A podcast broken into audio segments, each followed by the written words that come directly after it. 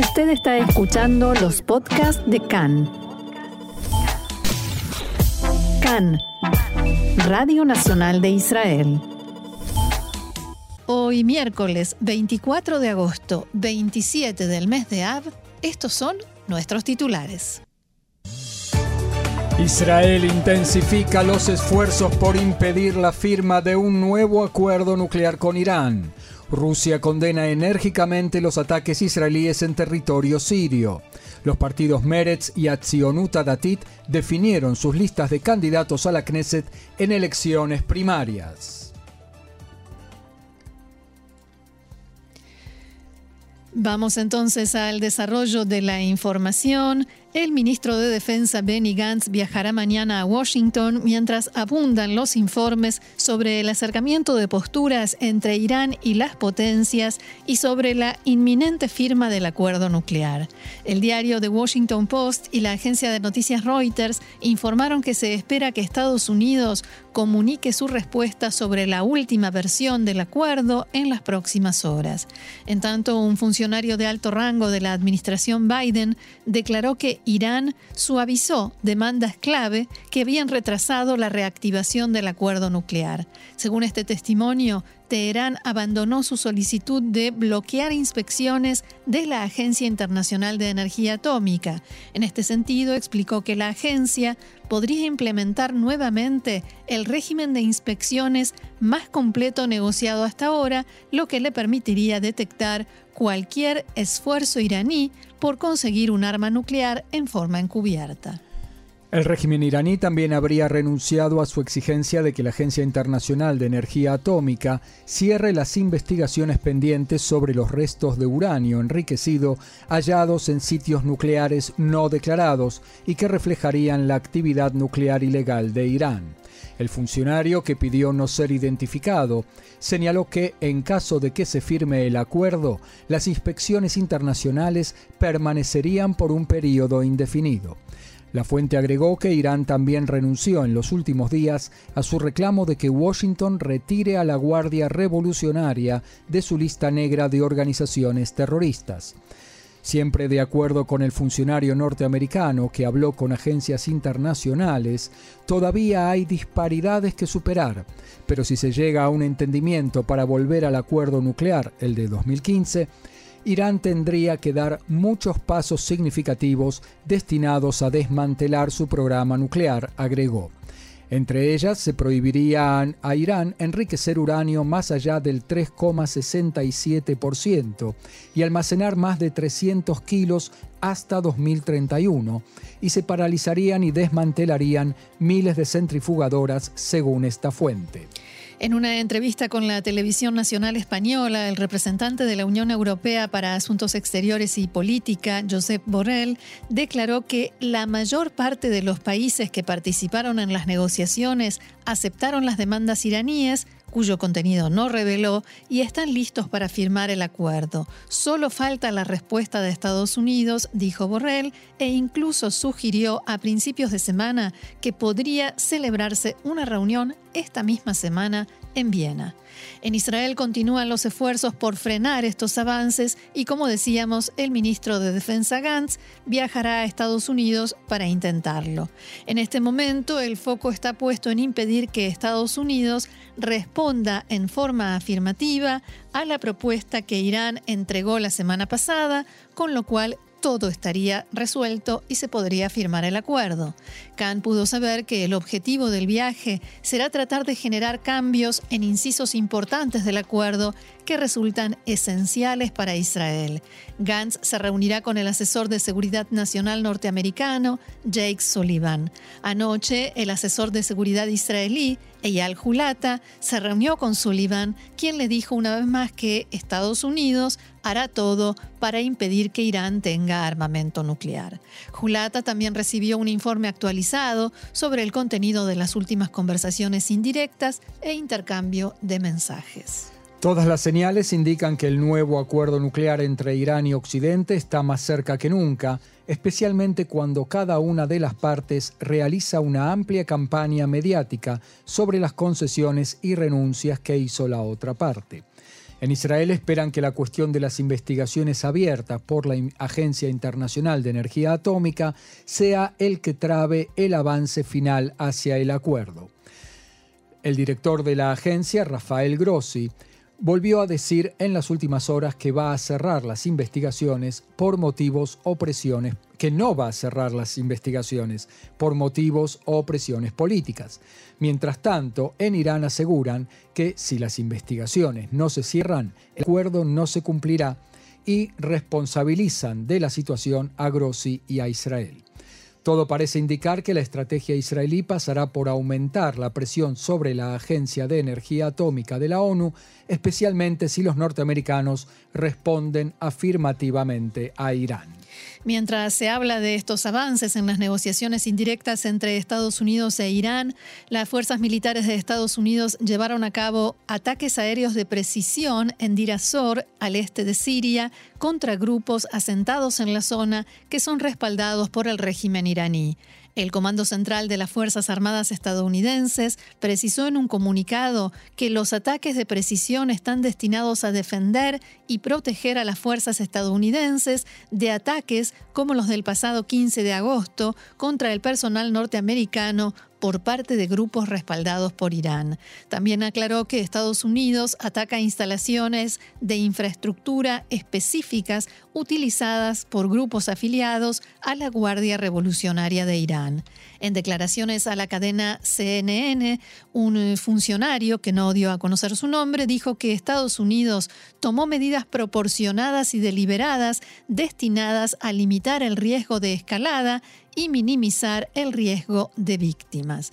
El responsable de la ofensiva norteamericana, coronel Joe Buccino, dijo por su parte que Estados Unidos tomó medidas proporcionadas y deliberadas destinadas a limitar el riesgo de escalada y minimizar el riesgo de víctimas. También precisó que Estados Unidos apuntó a un grupo de búnkeres utilizados para el almacenamiento de municiones y apoyo logístico por parte de grupos respaldados por Irán en Siria.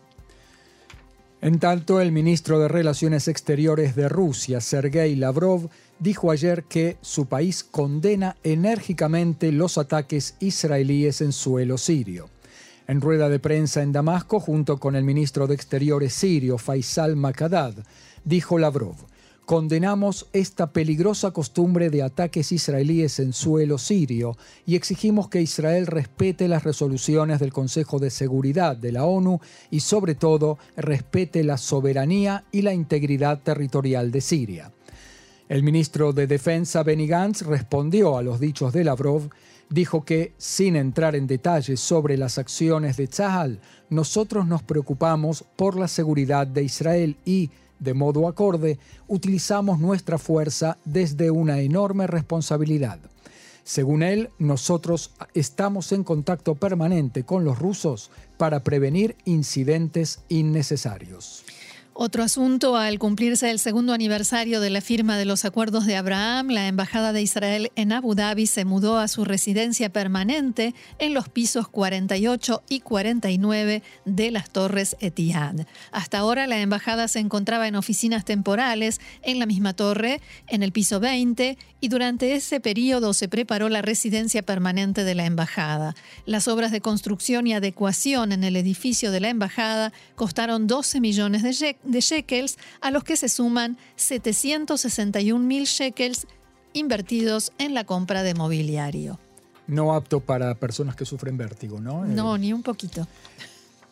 De nuevo, nuestra, más cerca que de nosotros, el presidente de la autoridad palestina, Abu Mazen, de visita en Turquía, dijo que la política de Israel impulsa una realidad de un solo Estado y de un régimen apartheid.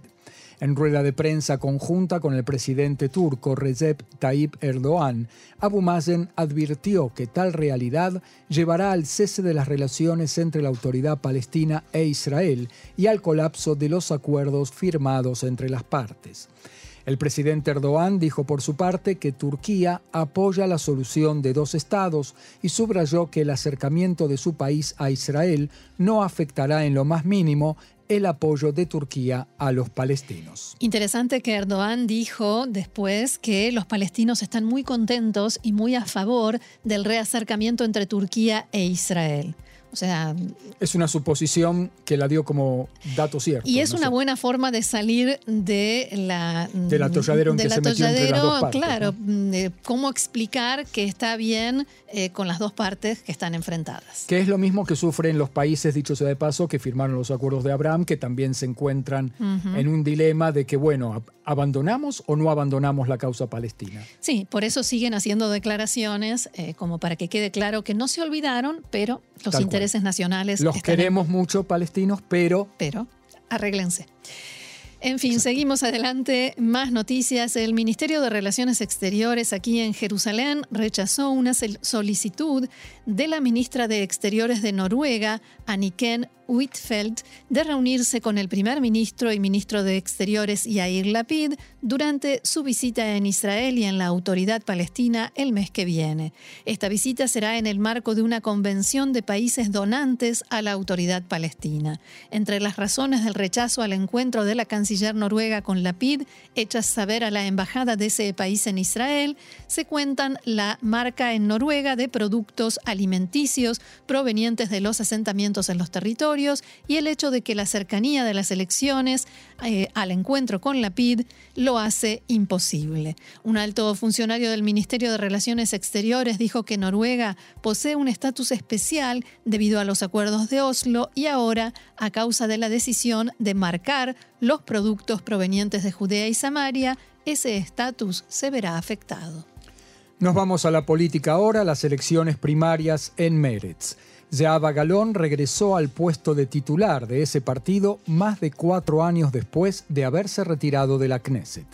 En las elecciones primarias de ayer, Galón obtuvo un 61% de los votos de los afiliados contra un 37% de su adversario, Yair Golán. En el segundo lugar resultó electo Mossi Raz, luego Mijal Rosin y Ali Salalja. Eh, Yair Golán obtuvo el quinto lugar y el sexto lo ocupa Gaby Lasky. El titular saliente y ministro de Salud, Nitzan Horowitz, fue relegado al puesto número 7, un lugar no real por el momento en las encuestas de intención de voto. La titular electa de Meretz, Zeaba Galón, dijo que en la lista de candidatos hay una representación digna de mujeres y de árabes abro comillas, es una lista de cooperación judeo-árabe. Aun si parte de los candidatos árabes no se encuentran en lugares reales, su elección en la lista expresa el compromiso de Meretz con este camino compartido, dijo Galón en diálogo con Khan. Agregó que está comprometida con el actual gobierno y luego de las elecciones, Meretz intentará alcanzar acuerdos que reduzcan lo más posible los eventuales roces entre los socios en la coalición. El diputado Yair Golan, que se postuló y perdió como líder de Meretz, felicitó a Zeaba Galón por su elección.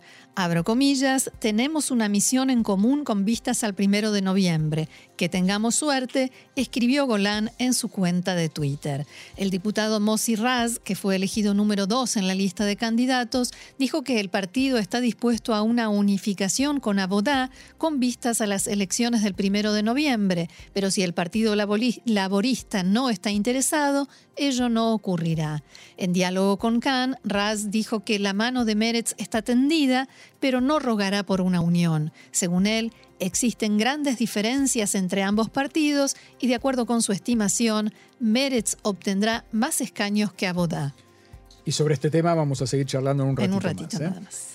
Eh, en tanto, en las elecciones internas en el partido Atzionuta Datit, o sea, en el otro extremo del eh, mapa político, fueron elegidos en los primeros cuatro lugares los diputados Ofir Sofer, Orit Struk, Simcha Rotman y Mijal Voldiger.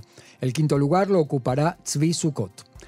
En tanto, el líder de Otzma Yehudit, Itamar Ben-Gvir, propuso a Bezalel Smotrich unificar a ambos partidos y postularse juntos en una lista igualitaria con una conducción compartida.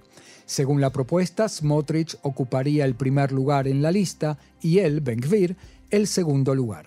El resto de la lista sería repartida también de modo equitativo entre Atzionut Datit y Otzma Yehudit. Según Ben-Gvir, su partido obtuvo un enorme apoyo cuando decidió hace una semana postularse de modo independiente, pero si Smotrich reacciona, su puerta está abierta. Abro comillas, no hay necesidad de otra negociación fútil o inútil y no hace falta humo blanco. Bezalel, te llamo a firmar hoy mismo y podremos celebrar esta noche la unión. Ben-Gvir también le propone negociar juntos con el partido Noam para incorporarlo a la lista. El líder de la oposición, Benjamin Netanyahu, llamó anoche a Smotrich y Ben-Gvir a postularse juntos en las elecciones. Una más antes de la pausa, se cumplen seis meses de la invasión rusa a Ucrania. Los festejos por el Día de la Independencia programados para hoy en Kiev fueron cancelados debido a la información de inteligencia sobre un posible ataque focalizado planificado por el ejército ruso. Esta mañana se escucharon numerosas alarmas en todo el país. Desde el inicio de la invasión rusa murieron miles de civiles ucranianos y más de un tercio de los habitantes debieron abandonar abandonar sus hogares. Rusia amplió su control en el sur y en el este de Ucrania, sumando unos 80.000 kilómetros cuadrados. Escuché también alrededor de 90.000 soldados rusos muertos. Sí, ¿eh? sí, ahí hay quienes hablan también de 100.000. Seguimos aquí en CAN, Radio Reca en español, Radio Nacional de Israel. Escuchábamos a Arel Moyal cantando Kamatov Shebat. Qué bueno que viniste. Estreno, estrena hoy esta canción. Sí, señor. Hablemos ahora de fútbol, porque Maccabi Haifa ascendió anoche a la siguiente ronda, la fase de grupos de la Liga de Campeones de la UEFA, por tercera vez en su historia, luego de empatar en el partido de revancha contra el equipo Estrella Roja de Belgrado 2 a 2. En el primer partido jugado en Israel, Maccabi Haifa ganó 3 a 2. Unos 1.500 hinchas del equipo verde festejaron en el enorme logro en las tribunas. Esta tarde el equipo haifaense aterrizará en el aeropuerto Ben Gurión, donde le espera una recepción festiva. Aclaremos, eh, Roxana, que Haifa no había estado en esa fase de la Liga de Campeones hace, hasta hace 13 años. Sí, señor más dulce el festejo. Khan pudo saber que este ascenso de Maccabi Haifa implicará un ingreso para las arcas del club de unos 15 millones de euros y mañana a la tarde tendrá lugar en Estambul el sorteo para las zonas del en el campeonato, para los grupos y a pesar de ser un fanático seguidor de Maccabi Tel Aviv, el primer ministro Yair Lapid felicitó a Maccabi Haifa por este logro. Nos quedamos en el deporte. Israel y Marruecos firmaron un primer acuerdo en su tipo para la cooperación deportiva entre sus respectivas asociaciones de lucha. El acuerdo se firmó en las oficinas del Comité Olímpico Israelí en Tel Aviv. La titular del Comité Olímpico, Yael Arad, una ex campeona israelí de eh, judo, y medallista olímpica, dijo que el deporte es una vía maravillosa para profundizar el vínculo entre los países y entre los pueblos. El embajador de Marruecos en Israel, Abed Rahim Bayud, expresó su satisfacción por el acuerdo entre las asociaciones e indicó que se suma a los muchos acuerdos ya firmados entre Marruecos e Israel en las áreas de la política, la agricultura, la industria y muchos más. Y terminamos con el pronóstico del tiempo que anuncia aumento de las temperaturas, comienza una nueva ola de calor, en la costa estará pesado y húmedo. Las máximas previstas para hoy en Jerusalén 32 grados, en Tel Aviv 30, Haifa 28, Beersheba 37 y en Eilat 40 grados centígrados.